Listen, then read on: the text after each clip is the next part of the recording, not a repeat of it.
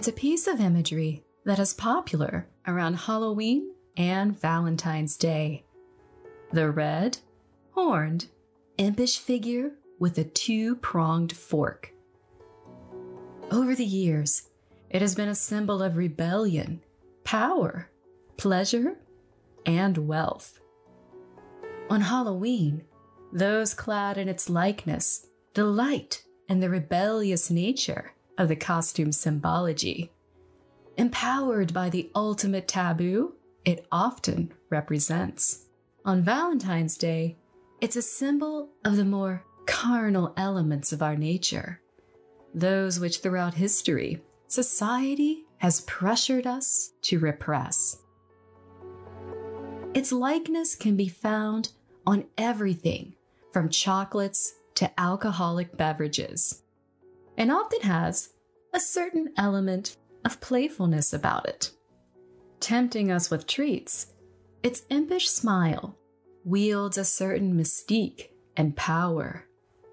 It's a symbol whose true meaning likes to hide about in plain sight, its presence often lost in the details.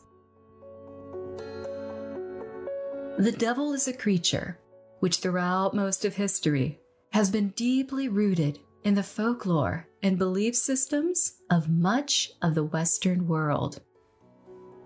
It is commonly seen as the adversarial type, one which is the antithesis of morality. It often represents the desire for power, wealth, and the pleasures of the material world, which many spiritual leaders hypocritically say is a horrid sin. For some, it represents the release of inhibitions and the gain of personal power. It's a symbol of free thinking, the freedom from oppressive beliefs, and a vehicle for self empowerment.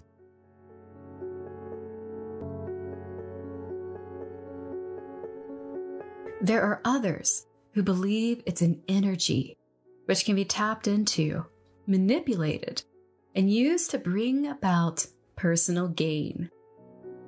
There are even those who believe that it's not just a mere force, but an entity, one which bodes a dark, chaotic, and destructive power, one which can exist both on the spiritual and physical plane one which destroys as easily as it creates. It's this version of the devil which gets the most impassioned reactions. There are many who vehemently believe that it is a true threat to humanity, a predator who feasts on souls rather than flesh, a predator which has been on the prowl since time itself. For others, it is seen as an ends to a means, and for a fee, it will help you and bring into fruition your deepest desire. All it requires is a small payment your soul. The latter has been a classic cautionary tale in folklore and legends and can be traced all the way back to the 6th century. It seems to have all begun around the year 538 CE with a Roman cleric known as Theophilus of Adana. Theophilus was an ambitious cleric who was working his way up the church ranks, and after some years had managed to make quite a name for himself.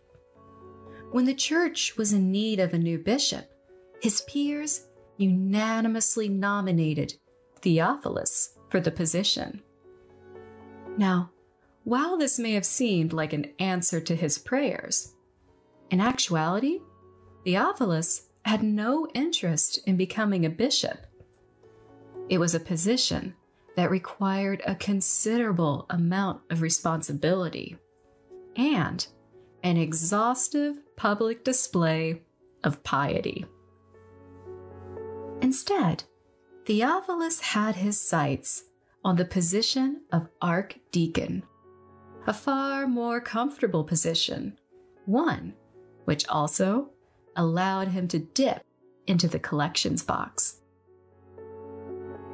To avoid this unwanted and cumbersome position of bishop, Theophilus devised a plan. When offered the position before his peers, he put on quite the performance, playing the role of the pious cleric.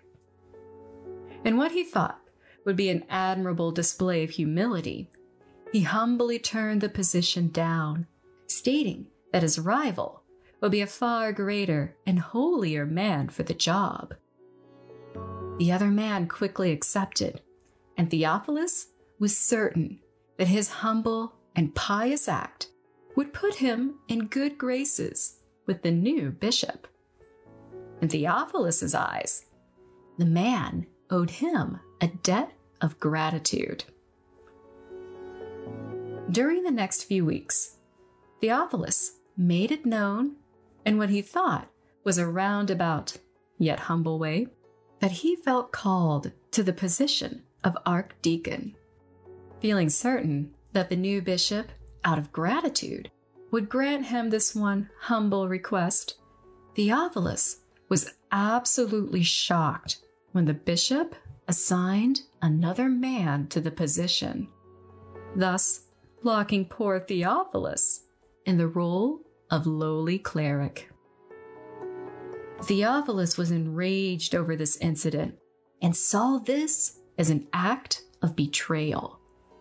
He soon regretted ever giving this horrible man such an advantageous position, and he soon saw the entire church as a corrupt institution that was purposely trying to destroy his future. Thirsty for revenge, Theophilus sought out a necromancer and hired him for the task of helping him contact the devil. It's unknown exactly how the necromancer went about helping Theophilus contact the devil, but whatever the method, the attempt was apparently successful. The devil appeared, and Theophilus laid out his demand. He wanted to see the current bishop in ruin and also wanted the position of bishop for himself. The devil agreed and said all would be so as long as Theophilus agreed to denounce the Holy Trinity and pledge his soul to him. Theophilus agreed, and the devil presented him with a contract and a pen with a sharpened tip. Theophilus pricked his finger with the pen and signed the contract in his own blood. Thus, the deal was sealed. The devil told him that he would collect his debt in due time. But until then, Theophilus must keep the contract safely hidden away. If any effort were made to destroy it, Theophilus would perish. The devil was true to his word, and within days it came to light that the bishop had been abusing his powers, and the scandal and uproar it caused led to not only the loss of his position, but the loss of his place within the church. A week later, Theophilus's peers had once again unanimously elected him for bishop. This time, he graciously accepted. Though he sought out the position of bishop solely for vengeful purposes, Theophilus soon found himself haunted by the dark deal he had made. It was as if the severity of his actions and their true consequences had suddenly come into realization. Worried for his soul, Theophilus confessed his actions to a friend who was also a priest. The priest, who was genuinely fearful for his friend's soul, immediately sprung into action. He told Theophilus that these contracts are not always permanent, and if he was truly repentant, the kind and merciful God would forgive him. But the most important thing to do was to destroy the contract. If either the signer or the devil destroys the contract, it will become null and void. Later that evening, Theophilus and the priest found a private spot in the churchyard and worked together to gather sticks and material for a fire. The priest consecrated the ground with holy water, carefully piled the sticks while saying a prayer, and then lit the fire. The wood was nice and dry, and the flames rose quickly. Then Theophilus and the priest clutched their crucifixes and said a prayer together. After the prayer was finished, Theophilus hesitantly held out the contract, as if he was fearful of what was about to happen, but then gathered his strength and tossed it into the flames. The flames rapidly rose, and as this happened, Theophilus smiled and raised his hands up into the air and said to his friend, I've been forgiven. After which, Theophilus collapsed to the ground. It seems the devil was true to his word about one other thing. If the contract was destroyed, Theophilus would die. Not all of these stories of such pacts end with regret and rejection of the deal. There are those who happily make such pacts in trade for the fruition of their dreams and desires. In fact, most of those who seek a deal with the devil do so for fame. And it seems that in many of these tales, the devil seems to have a soft spot for musicians.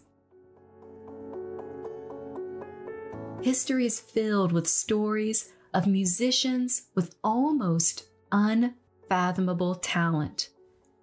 Those whose compositions and performances outshone the rest. Those whose musical range was unequal to anything which had come before or after their appearance on stage.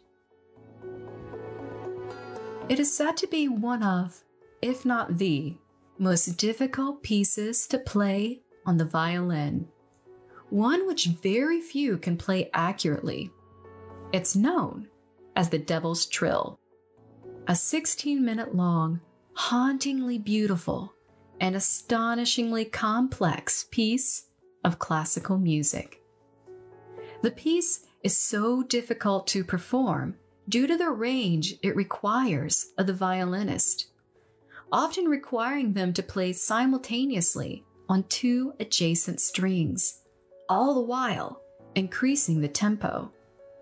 It's enough to put most fingers in knots. The Devil's Trill is more than just a striking piece of music. It's also an interesting story. The Devil's Trill was composed around 1713 by Italian composer Giuseppe Tartini. Now, Tartini was well known during his time as not only being an incredibly gifted violinist, but also as being a brilliant mathematician. He not only composed hundreds of complex violin pieces, he also contributed to the science of acoustics, all based on his love of algebra and geometry. Tartini is the one who discovered something called the difference tone. The dictionary definition of it is a tone whose frequency is equal to the difference between the frequencies of two tones generating it. To break it down in easier terms, it's a lower tone that is heard when two higher notes are played with steady intensity. Once Tartini discovered this, it became a signature part of his sound, something which set him apart from all the rest. During his time, Tartini seemed to most as if he was this brilliant light that seemed to have appeared out of nowhere. It was as if, without warning, this man and his brilliance suddenly took center stage. For many composers of his time, there was often a notable rise to their fame. With Tartini, it just seemed as if suddenly he were there, this beautiful enigma. There were many at the time who believed that Tartini must have made a deal with the devil. There was no other explanation for how this brilliance could have taken the musical world as suddenly as it did. Now, while that notion may seem rather silly, Tartini shared that during his life, this was perhaps the case. And according to him, it was how his most famous composition, The Devil's Trill, came into fruition. In 1713, Tartini had a most peculiar dream. He dreamt that he had awoken in his bed to find the devil standing next to him. In the dream, the devil told him that he had heard Tartini's desperate thoughts that night and told him that he could make his dreams of becoming the best and most wealthiest violinist of his time a reality the devil told Tartini that he could give him fame, wealth, and all the earthly delights that come with it. All Tartini had to do was renounce his religion and pledge his soul to the devil. Tartini agreed to the pact, and the devil gifted him with a skill and musical knowledge far beyond that of which any violinist before him had ever displayed curious as to if the devil himself could play. Tartini handed his violin over to the beastly looking creature before him and asked if he would play him a song. To Tartini's utter dismay, the devil ran the bow across the strings and produced the most exquisite musical piece Tartini had ever heard or thought possible. The composition was beautiful. It went from subdued to frenzy in such calculated complexity that it created a sound that seemed to grab at his very being. After he awoke, Tartini immediately began trying to compose and replicate that haunting performance he had heard.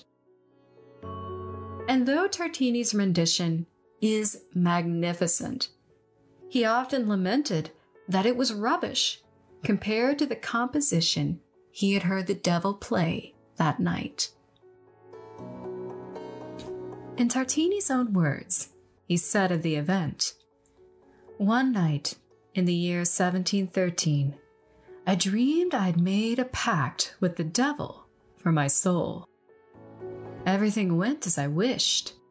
My new servant anticipated my every desire. Among other things, I gave him my violin to see if he could play.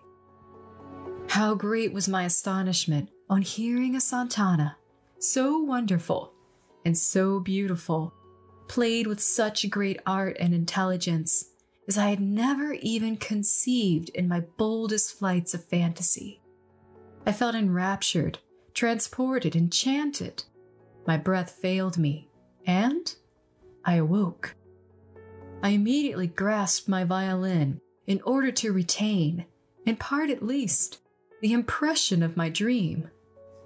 In vain. The music which I at this time composed is indeed the best I ever wrote, and I still call it the Devil's Trill. But the difference between it and that which moved me is so great that I would have destroyed my instrument and have said farewell to music forever if it had been possible for me to live without the enjoyment it affords me. If you have ever wondered why we often hear tales or see images in which the devil is portrayed yielding a fiddle or violin, this particular tale of Tartini and his devil's trill is where that originated from.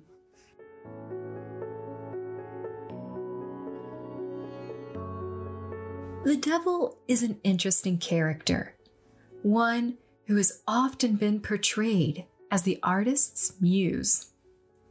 However, the devil has quite a fascinating history, and the way this character has evolved throughout time and how our attitudes towards it have changed makes for quite an interesting tale in of itself. The devil certainly didn't start out the way we know it today. Like the beast itself, the origin of the devil is quite a tricky one to pursue.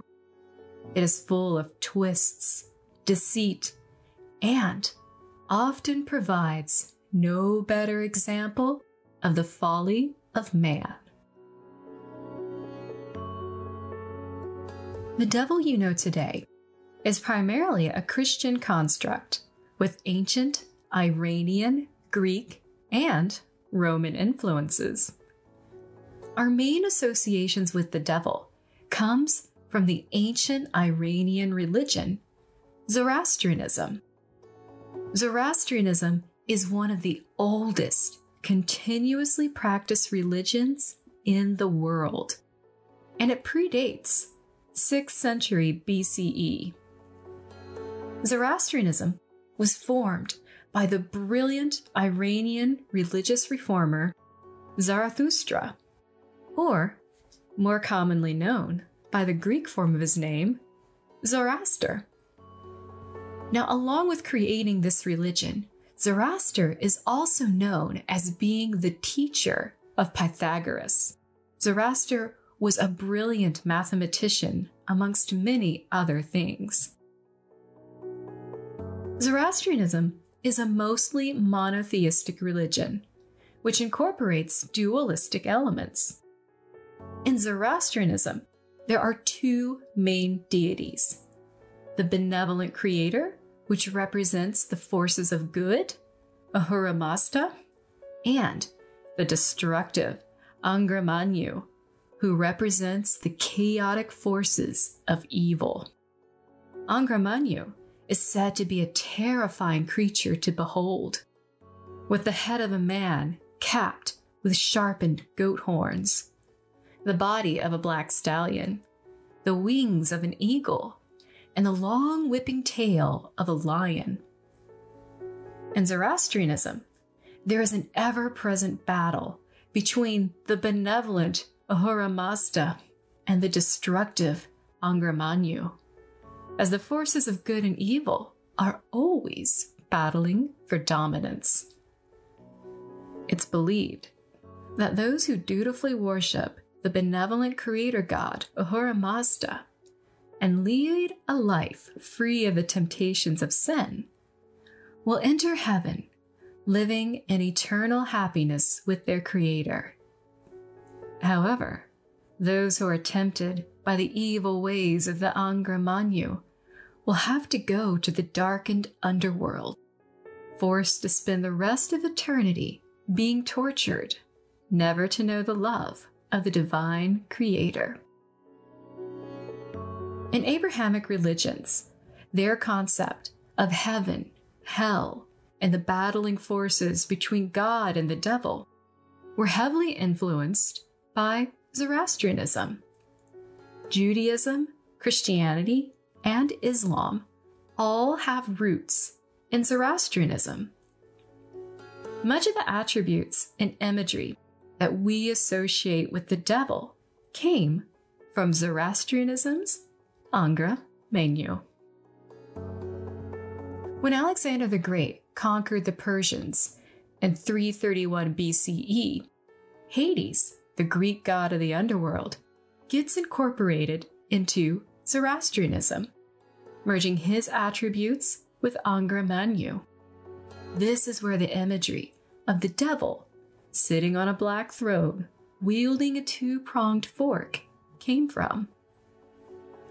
The integration of Hades into the character of Angra Mainyu gave the devil another characteristic as well. Hades was not just the morose god of the underworld, he was also the god of wealth and abundance.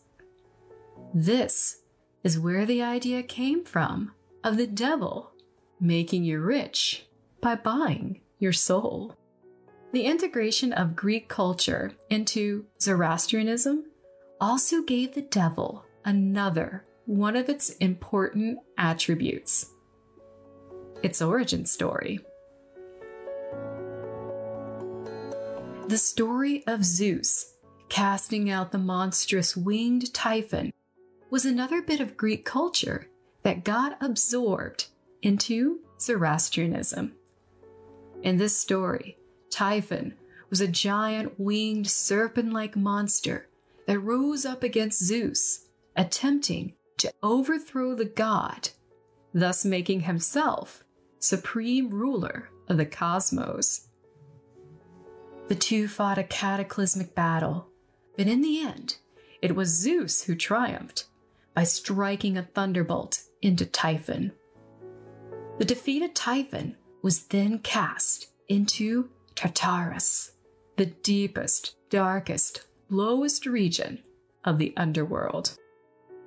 This got incorporated into the story of Angra Mainyu, as it fit well with that embattled duality between he and Ahura Mazda. In this new rendition, in one mighty battle, the power hungry Angra Mainyu attempts to overthrow the mighty Ahura Mazda. But he is defeated and cast down into the dark shadow world of hell. Centuries later, this story would be adapted to fit Christianity, with the Christian God casting the rebellious angel we know today as Lucifer or Satan out of heaven, along with all of his surly angel followers, thus giving us the devil and his minions, the demons.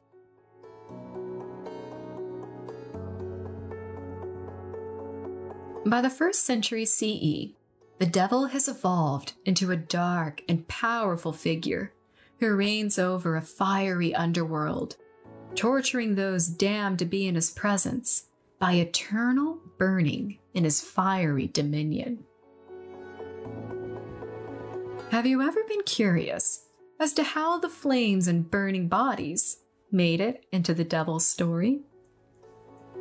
Believe it or not, it comes from a real life place in Old Jerusalem. It was called Gehenna. Gehenna was a disgusting, smoldering rubbish heap in Old Jerusalem. It was a place where the area's waste was disposed of, including human waste. Due to the gases it would release during decomposition, the heap was known to combust, smolder, and burn for weeks at a time.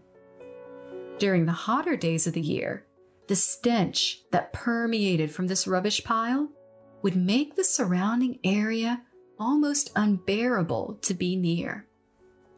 Gehenna was also a place where criminals would be taken to be executed and left to burn.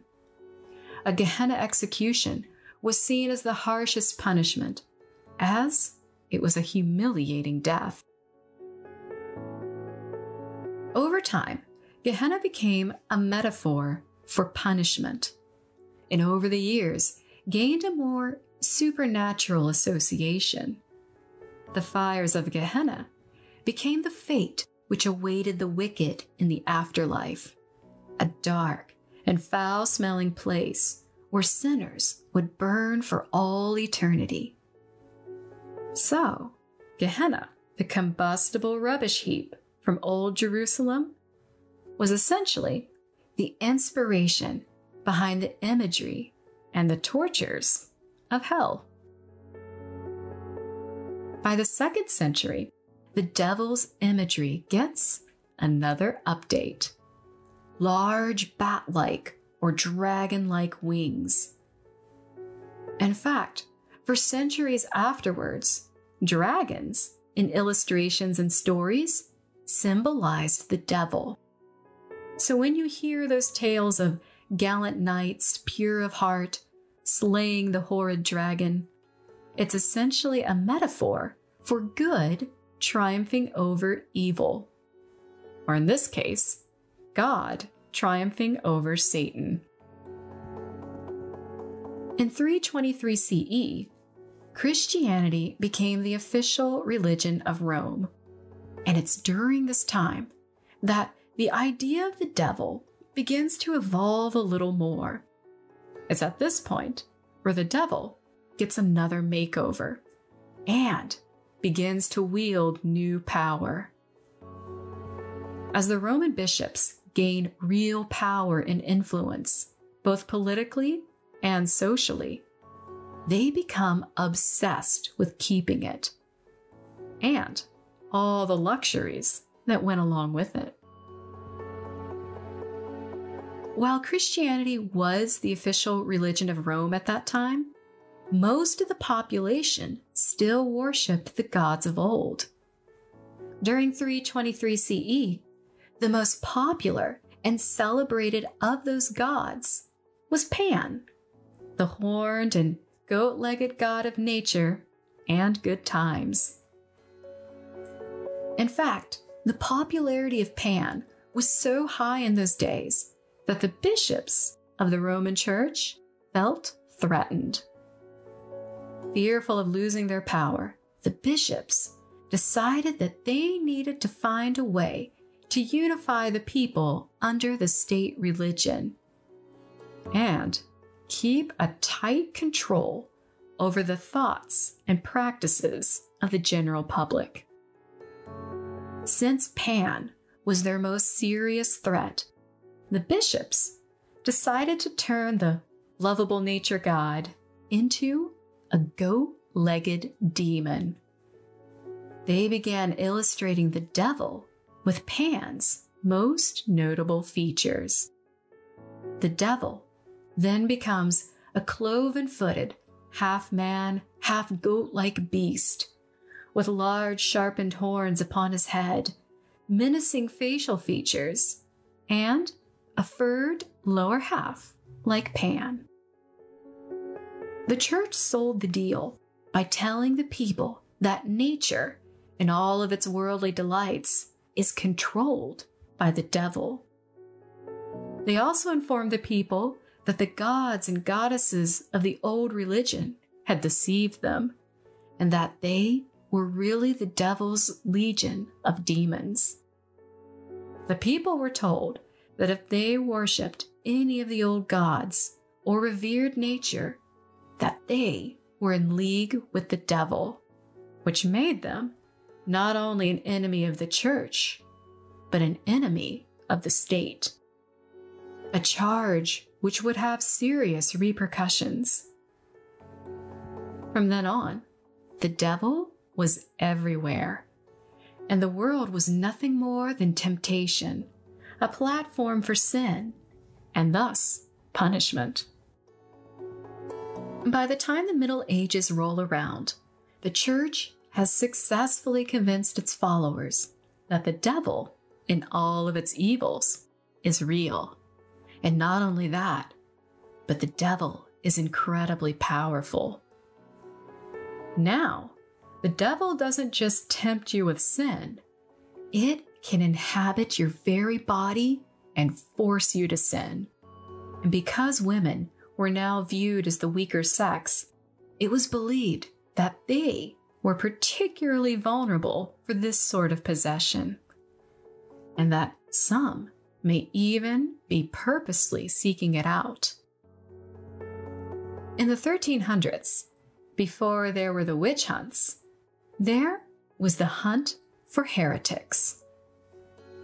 To make matters worse, the criteria for heretic was incredibly vague and essentially encompassed anyone who was different of the wrong faith or anyone who dared to speak out against or question the authority of the church. Those accused of heresy would be tortured until a confession was rendered, and then would be put to death. It would soon progress even further, and the heretic hysteria was often a tool used for political gain, as was the case with the death of the Knights Templar.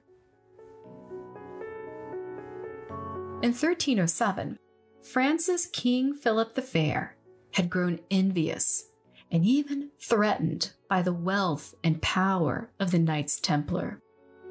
To rid himself of this pest, he formally accuses them of heresy, stating that they had been seen worshipping a goat headed idol, which he claimed was none other than the devil itself. The church was happy to execute the decree, as they too had been unhappy with the Knights Templar. See, the Templars at this time had been attempting peace negotiations with the Muslims in effort to put the long war at end. Something the church did not want. So, on Friday, October 13th of 1307, the knights were hunted down and executed. This is also how Friday the 13th became associated with bad luck and evil forces. By 1320, the hysteria had reached new heights, and the fear of the devil and its influence grew to alarming levels. No one was safe from its grasps, and it seemed that in every village there were even those who summoned the devil to do its bidding. To confront these growing threats, the Inquisition was told to target those who performed any type of witchcraft sorcery, or necromancy. Not even priests were spared, as it was believed that those who performed exorcisms might very well be inviting the devil in rather than casting it out. Fear that sorcerers, necromancers, witches, and even renegade priests were all around summoning the devil and plaguing the land with its dark forces, caused witch hunt fever to officially begin. The first case of a devil conspiring witch caught by the Inquisition happened in 1324 in Ireland. The woman's name was Alice and she was accused of dealings with the devil by her stepchildren. She and her stepchildren were in a heated dispute over an inheritance. The stepchildren, angered that this already wealthy woman was trying to keep their father's land from them, told the church that their stepmother was a witch and that she had killed their father with the help of the devil. Now, when Alice caught wind of what was going on, she immediately escaped and fled to England. However, her lady servant wasn't so lucky. She was captured and tried in Alice's place. The poor woman was brutally tortured until she confessed of her role in the devil magic. And then she was burnt at the stake. This campaign to purge the world of devil worshipping witches lasted 300 years and killed around 60 to 300,000 innocent people. By the 1800s, the age of modernism had begun, and with it, new interest in science. People began pushing superstitions aside and focusing on what can be provable by science.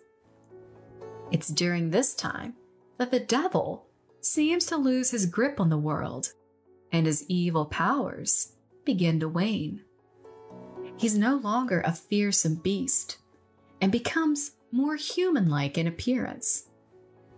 The devil during this time period is often featured as a tall, well dressed individual. He is the controller of the material world, specifically in the areas of wealth, power, and sex. It's during the 1800s that the devil also becomes a bit of a deal maker.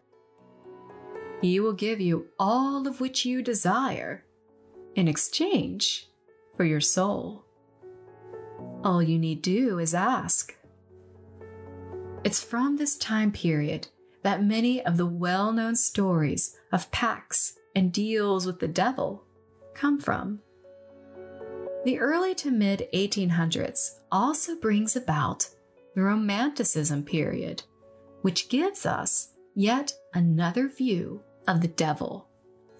During this period, Satan becomes a tragic hero and becomes a leader for rebellions. He is portrayed in art as a beautiful angel leading his army in the fight against unjust dominant forces. For some, he is a symbol of social reform, breaking up the smothering power of the monarchs and empowering the people. By the 20th century, the devil has once again evolved and undergone yet another change. No longer powerful or beautiful, the devil becomes a figure of jest. It now once again embodies more of Pan's attributes a horned, half man, half goat, cloven footed creature that is associated with fun, food, abundance, and drink. This version of the devil is not fearsome, but is a rather impish looking fellow, often wielding a mischievous grin. In illustrations, the devil now is often considerably smaller as well, often being depicted as being far shorter than humans. With its new associations with mischief and fun, advertisers begin using images of the devil to sell all matter of things, including beer and chocolate. Adding a dancing, impish devil to packaging or adverts was a way that older brands could rejuvenate their image and increase sales. The image of the devil added an essence of alluring temptation and of decadence and fun. It's during this period in time that the devil also changes color. It is now a red, horned, black goateed, impish creature with a pointed tail and a two pronged fork. In the 1960s, the devil's path takes another turn, and it once again becomes a symbol of revolution. The beautiful rebellious figure of the Romanticism period comes back into play, and it once again becomes a symbol of uprising against unjust authority. And then, in 1966, the devil takes another turn. In 1966, showman and occultist Anton LaVey founded the Church of Satan a showy public rejection of the theocracy. Anton LaVey, born Howard Stanton LaVey, founded both the Church of Satan and the religion of LaVeyan Satanism. Now, while LaVeyan Satanism does make use of ritual magic, it is very important to note that LaVeyan Satanism and its followers do not believe in or worship a literal Satan. It seems to be more about embracing those natural human behaviors that the church, for so many centuries, had sought out to oppress. all of those traits that were associated with and said to be influenced by the devil, such as desire, materialism, putting one's own self first, and taking part in earthly pleasure. For them, the devil in this sense is more symbolic. It represents individuality, free thinking, and personal freedom. In LaVeyan Satanism, one is not really worshiping a deity. Rather, they are putting themselves as the center of their universe. More simply, having the highest reverence and value given to the self. Through history, the concept of the devil has been ever changing, evolving, and morphing to fit the needs, beliefs, and attitudes of the times. For most of history, the devil was used as a tool to control the public, inducing fear of not only the creature itself and what it could do to your soul, but also of the persecution that opposition and differences could bring about in its name. In more modern times, the devil for many is still a devious creature to be feared. But it has also grown into something much more as well. It's a symbol of personal power and rebellion. Our almost cartoonish imagery of it shows that those deep seated fears of our basic human nature don't seem to have as much hold over us as they used to. We know that life and all of the human experiences that come with it are not inherently good or bad, and the only thing controlling or judging those aspects of ourselves is us.